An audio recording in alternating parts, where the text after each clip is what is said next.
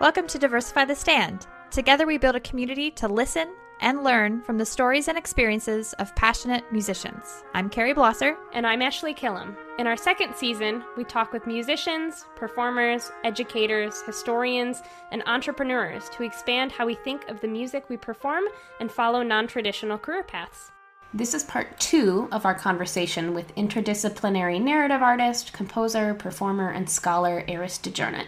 We hope you enjoyed part one of our talk, and we are so excited to continue and share our chat with them. And Eris has a sale happening this month until December 31st, 2021.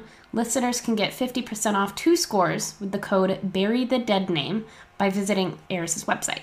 The code, website links, and everything can be found in the podcast notes and on our website. Where do you see, or how do you see the future of music moving in regards maybe to overall inclusivity, gender, race, you name it? Yeah, okay. So I have like a lot of things that are not necessarily all completely related, and I probably didn't put them down in the right order, so we'll probably jump around. Sorry. Um, I think like if if we want to like focus on doing it right, right? Because like the future of music and inclusivity is some people are going to continue doing it very wrong and probably not apologize for far too long. Um, uh, but but as I've started to get roped into conversations at school and other places, right? Uh, people who are like, "Hey, you know how to do this." I'm like, "Well, I mean, I have experience. I really just figuring this out as I go." Um, and I'm white. So there's like only so much I'm going to be able to speak to. Like I think it's it's really important that we start focusing on like setting the groundwork before we just launch stuff because I've seen a lot of things in the last like a couple years especially because I've been like starting to identify them more and talk about them rather than just seeing them go by and be like, "Mhm."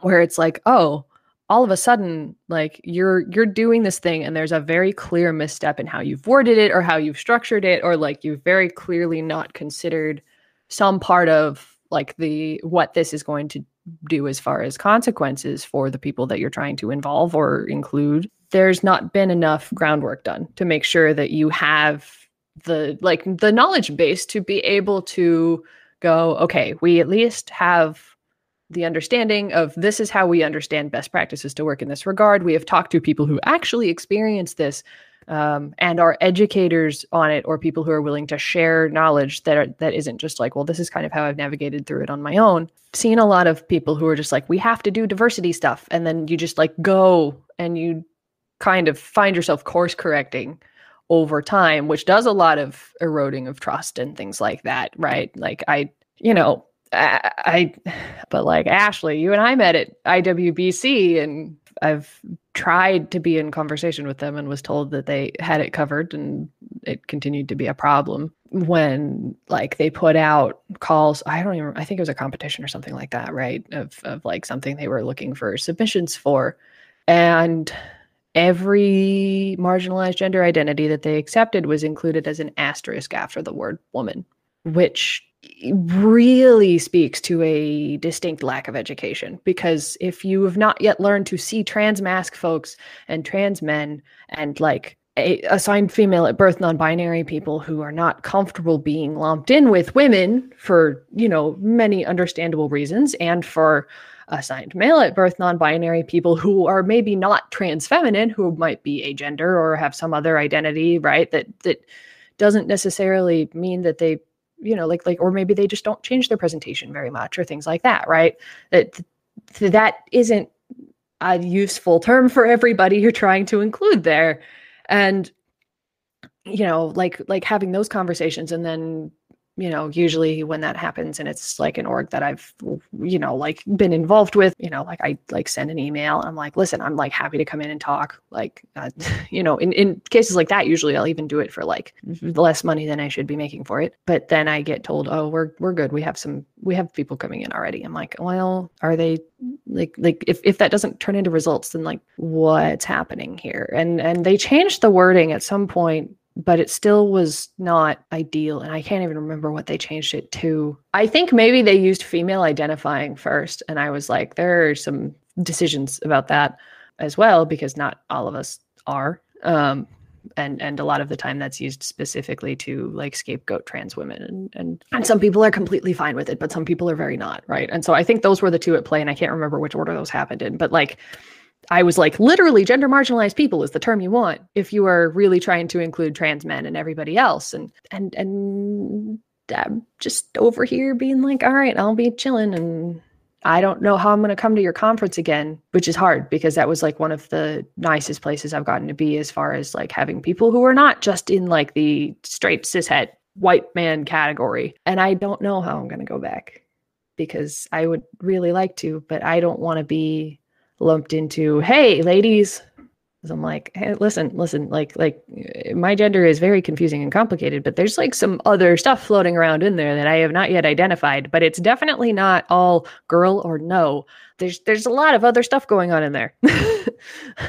that is definitely not something I'm okay with. And you know, like I don't I don't even know how I would get through like the freaking welcome meeting. You know, things like that where I'm just like, have you really thought about what it means to include these people? Have you thought about what you need to do to make sure that the groundwork is there and that they're actually going to show up and feel like they should be there and that you're happy for them to be there and that they are an important and like included part of your demographics that you are trying to capture? And like, yes, women was used as a catch all term for a large contingent of gender marginalized people up until relatively recently, historically speaking. And yes, it is like a legal class identifier in specific ways, but that doesn't mean that you get to just put women on top of everything. Expect that all of the trans people in your community are going to be get, get behind you and show up and give you the money to pay for to go to your conference and all of that. It's a lot to ask.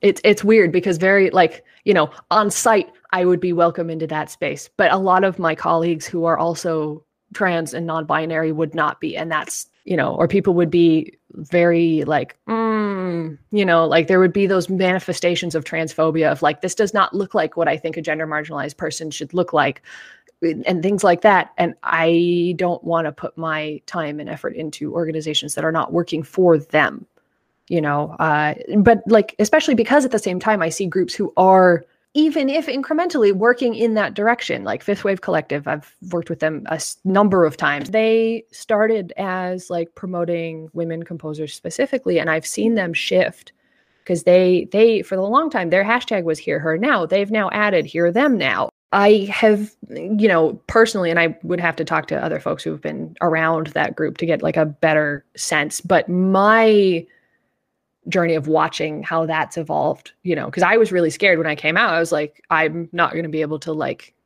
like make music with these people anymore. And i've really liked the collaborations we've done because they've put really really great effort into like a lot of my very trauma focused work uh, which is not something that i usually um, am really comfortable with as far as like just like sending it out into the ether. And they've done a really great job um, and i'm you know and so it's been really nice to be like, oh, you're like like not only for myself but for other people who should be in that boat of like getting gender marginalized composers played and things like that you know i'm like i want to be able to be like hey all of my trans friends can go like like go get a load of what they're doing you know because we don't we don't get to make those those recommendations as often you know. If we want to be doing this work we need to really focus on like community and and like connecting to the people that are around you and thinking about how you're how we're leaving people out you know. It's it's so easy to just like hang out with the people you went to school with or the people you went to x conference with or, or whatever right? Like whatever the case may be and and just kind of be like okay well you know these are these are my people. But then like okay if we're saying we're inviting everyone to something who does everyone mean? Who are we forgetting? Who are we saying oh well you know you work in this other genre so i don't think you're going to like this very much. Why are we not still reaching out and letting them make that decision for themselves? Like why are we not inviting the popular music program people out to go see this gig? Why are we not doing why are we not networking between composition majors and jazz studies majors and you know like why are we not talking to performers throughout their degrees about how to work with composers? Good lord. Like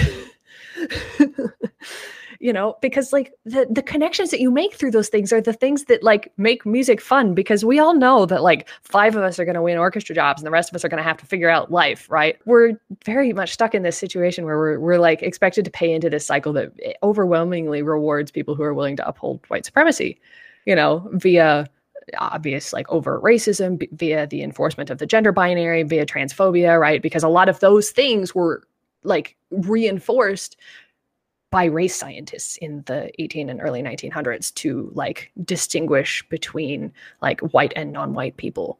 Um, and and to be like oh well you know we're superior because we can achieve this idealized like gender binary which is ridiculous. And like but that's where a lot of like all of that stuff plays into then imperialism and everything else right? Are you being like when when you're talking about somebody's work being like not right for you are you like talking about it from a respectability standpoint? From are you like being a genre purist? Are you just like at a point where like like me you're rehabbing injuries and you just can't do stuff. I don't know if i'm ever going to have real high range and that's just something that i'm going to have to deal with and i'm probably going to end up commissioning a lot of work to like accommodate for that you know once i have stable income. Um you know and, and like how are we using all of these things and the connections that we make with each other to redefine success from beyond those really like strict standpoints of like oh go win the job go do the thing and then play the same five concerts every year for the rest of your life. Like, especially as a composer who works with a lot of performers who have oftentimes are like relatively new on their journey of working with composers, which is great because I get a lot of students, right? You get to like talk to them and help them figure stuff out. But you also get people who like, you know, have DMAs and are running calls for scores that I end up emailing with. Like, I've, I've been doing that with a couple of groups lately of like, do you realize how much of an inconvenience you're asking for by looking for a work that's never premiered that you want exclusivity for until this point that you're like the performances of are probably not going to result in us getting more work. And like it doesn't necessarily have to but if you're asking for pieces from strangers and offering relatively little tangible benefit like that's that's a big thing to ask for exclusivity for for like a really long time. As far as like tangible things like commissioning is really important because it is how we a lot of us make most of our money at this point in time. But also like remembering that you are going to be really helpful by not just being like, I'm going to give the first performance because a lot of things don't get second performances because everyone wants a world premiere. Nobody wants a second performance, or like relatively few people, right? Ashley is one of the people that I've like break the mold. I've been working on my CV because I'm applying for a couple of things, and I have literally like a half page of performances of zero G on my CV. And it's a formatting nightmare in the best of ways because you just go around and you play it at your lectures and clinics. And, and it's it just, I'm like, repeat performances. I saw something on Instagram the other day of like a lot of a lot of performers like get something ready and then only play it once. And I'm like, well, that's a big important part of why we get so anxious but also why are we only playing something once? Like you're all to play hindemith about 47 times. Play stuff more than once. Even like i struggle to play things more than once because i'm not primarily a performer. I don't go out and book like solo gigs right? Um, but even i find ways to play stuff. Like i'm trying to like a lot of these works that I work on, I'm like, this is going to be an evolving relationship over the course of several years because I am like playing it at the point that I can right now. And then I'm going to be able to play it a little differently in two years. You know, I've been playing Weltenende by uh, the Flugelhorn movement of Weltenende and uh, Adriana Hölszky for I played it at IWBC and that was like the first big performance of it I gave. And I'm like, I there are still like big tangible things that I want to be able to do with that work that I've not been able to do yet. We need to be playing stuff more you know and and and if you want to really develop relationships with composers especially marginalized composers and performers and what have you right? Like the continuing investment in their work past a single engagement of a commission or of a i really like your stuff right? That that's something that's that's how you grow those things. And it's not just oh well you know i i i commissioned you once and now i'm gonna like you know, give myself a pat on the back. Like, hey, commissions are great. They're very needed. They're very important. However, you're not it's it's much easier to be in community with people when you spend time investing in their work consistently. This episode's featured work is Dreamer Precipice, a piece for bass trombone and fixed media. Performed by Nick St. Croix, this was a work written for his birthday and was included on Eris's album Weakness. Some days I like to think I saw you coming. Even though I know that's a lie. There were maybes, could have beens, moments of maybe if I'd been ready. But they lived in that corner of my mind of impossible dreams, of maybe some days, of moments of if I ever get the chance. But time and space are not kind. So I guarded my art.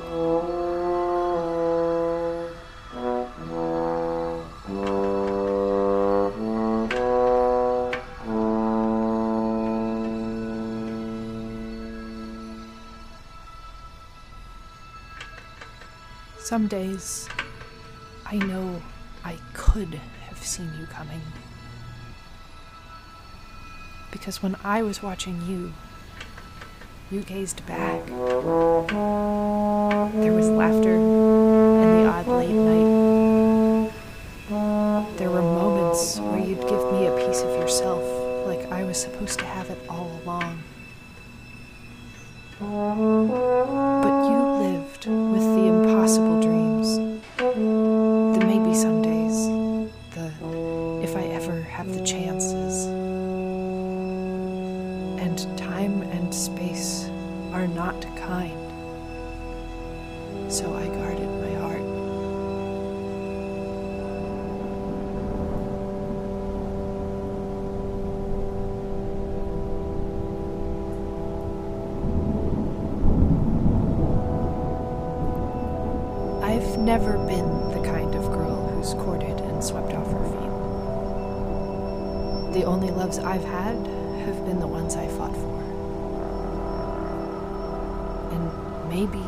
why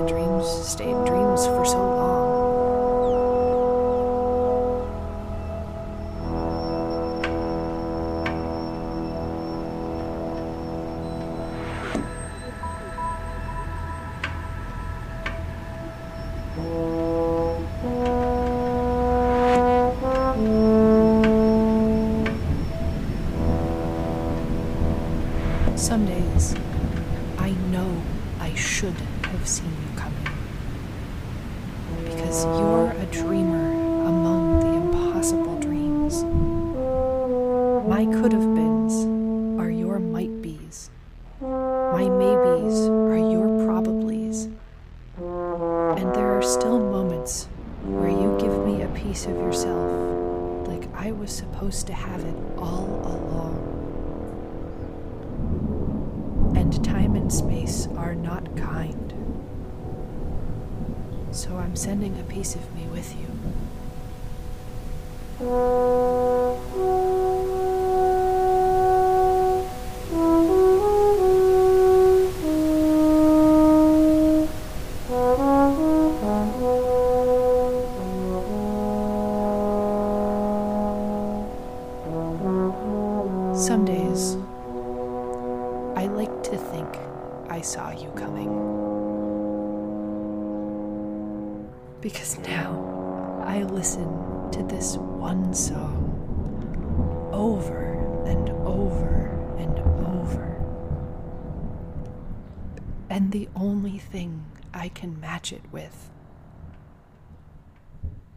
Is you.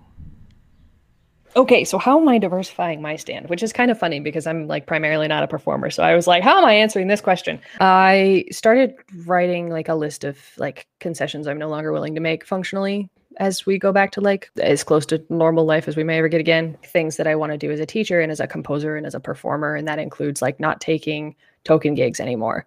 When I am in the position where I can like turn down a spot on a gig or where I can, you know, like be in control of what we're doing where, not playing at places that are not uh that are like really explicitly not disability accessible and like wheelchair accessible specifically. You know, like I people with who need mobility aids should still be able to come to this stuff. Or like uh I don't want to ever be the on on an all white panel. I I don't want to do it. I will turn it down and be like, "Hey, you need to put someone else in my spot." You know, things like that and and making sure that I'm firming up like what I am able to do here and then figuring out how that how I can keep expanding what I'm doing as we like, you know, continue moving through the world. And I one of those is I'm I'm hoping that as I start, I've not been learning rep, right? I've not been working on trumpet playing pretty much at all. Uh, particularly with like my TMJ has been acting up a little bit, so I've been taking most of my time off the horn for the last year, honestly. But like I don't want I I would like to make sure that I'm learning rep from as at least as many marginalized composers as I am from like cishet white guys. And so that's like one of the big things as far as how I'm like looking at more rep. And and also like I'm trying to make sure that I'm engaging with people's work in performance practice beyond uh, like my primary instrument because I don't necessarily just view performing as playing trumpet because I've been dancing my whole life and playing other things and doing other things and all of that, but also because like, oh, if I only know like actually most of the composers I know like don't write for my instrument or haven't written for my instrument or you know and I dig them because I like what they're doing right? Or you know like they've they've written for it in combination with others but like they don't have solo stuff or they don't have chamber things that are really going to be feasible for me to play but I'm like okay let me go listen to everything else right uh like specific people that i'm looking for like either on the like commission someday when i have money list or like the i would really like to play this particular thing as it becomes available. Uh Nebal Maysaud, who i've already mentioned has uh, a piece that's just got premiered and will probably be available I don't know when exactly it's coming out for everybody, but I've already like shown up in their DMs. I'm like, I want that as soon as when you're allowed. I'm I'm I'm taking this. Um, just letting you know, we'll we'll be purchasing. You know, like I've I've been into a lot of stuff about uh, like like people who end up working with like theater and dance adjacent people and like opera adjacent people, which is very much like the sphere that I would love to exist in more.